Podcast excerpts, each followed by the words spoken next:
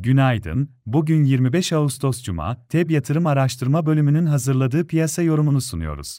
Yurt dışı borsalarda dün satıcılı kapanışlar oldu, Amerika'da işsizlik başvuruların artış beklentilerinin aksine haftalık bazda gerileme göstermesi sonrası dolar endeksi ve tahvil faizlerinde yaşanan yükseliş endeksleri olumsuz etkiledi.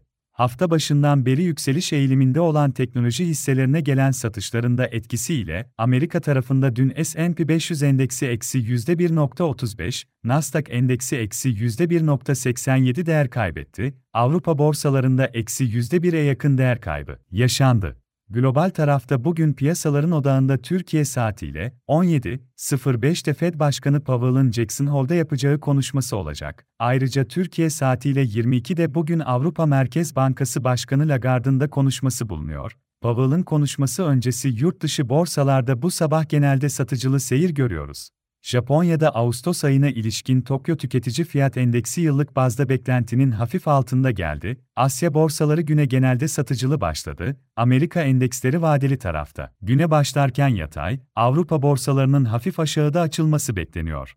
Amerika'da bugün Michigan Tüketici Güven Endeksi gelecek, içeride Ağustos ayına ilişkin kapasite kullanım oranı ve reel kesim, hizmet sektörü güven endeksi verileri takip edilecek. Borsa İstanbul tarafında ise salı gününden beri etkili olan satış baskısı dün de devam etti. BIST endeksinde seans içinde Türk lirası bazlı 7872 seviyesi test edilse de banka dışı hisselerdeki satışlarla endeks günü eksi %1.45 değer kaybıyla 7492 seviyesinde tamamladı.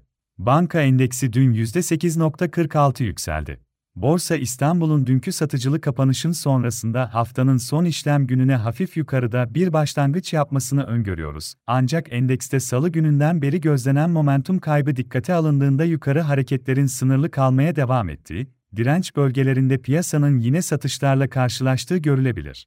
Günlük bazda desteklerimiz 7410 ve 7300 seviyelerinde bulunuyor, direnç olarak 7700 ve 7820 seviyeleri önemli olacak, kısa vadeli stop loss, zarar kes seviyesi olarak ise 6910 seviyesini izliyoruz. Hisse tarafında ise teknik olarak kısa vadeli alım yönünde Albaraka Türk, Aselsan, Coca-Cola, Çimsa, Koç Holding, Mavi Giyim, İskenderun Demir Çelik, Türksel hisselerine bakılabilir. Piyasaları değerlendirmeye devam edeceğiz. FEB yatırım olarak herkese iyi bir gün dileriz.